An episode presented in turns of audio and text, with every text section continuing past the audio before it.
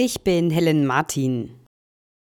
In der Berliner Wohnung der früheren RAF-Terroristin Daniela Klette sind Waffen gefunden worden. Das hat das Landeskriminalamt Niedersachsen bestätigt. Darunter war auch eine Granate. Am Nachmittag war das Mehrparteienhaus im Stadtteil Kreuzberg geräumt worden.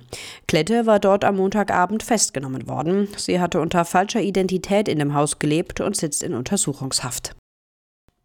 Regelmäßig die Gesundheit überprüfen lassen, um weiter Auto fahren zu können? In einigen EU-Staaten gibt es diese Medizinchecks schon. Auch das EU-Parlament hat darüber diskutiert und sich dagegen ausgesprochen. In Deutschland wird es wohl künftig keine verpflichtenden Gesundheitsuntersuchungen von Führerscheinbesitzern geben.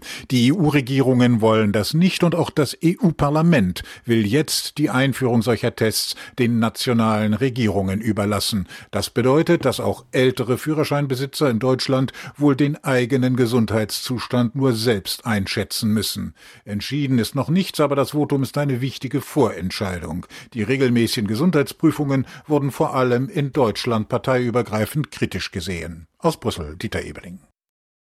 In Südtirol hat eine Lawine eine deutsche Touristengruppe erfasst. Dabei ist nach Angaben der italienischen Bergwacht ein Mensch ums Leben gekommen. 2 weitere konnten die Rettungskräfte aus den Schneemassen ziehen und reanimieren. Laut Behörden ging die Lawine in der Nähe der Gemeinde Ratschings nahe der österreichischen Grenze herunter. Seit Tagen sorgen heftige Schneefälle in Südtirol für eine erhöhte Lawinengefahr.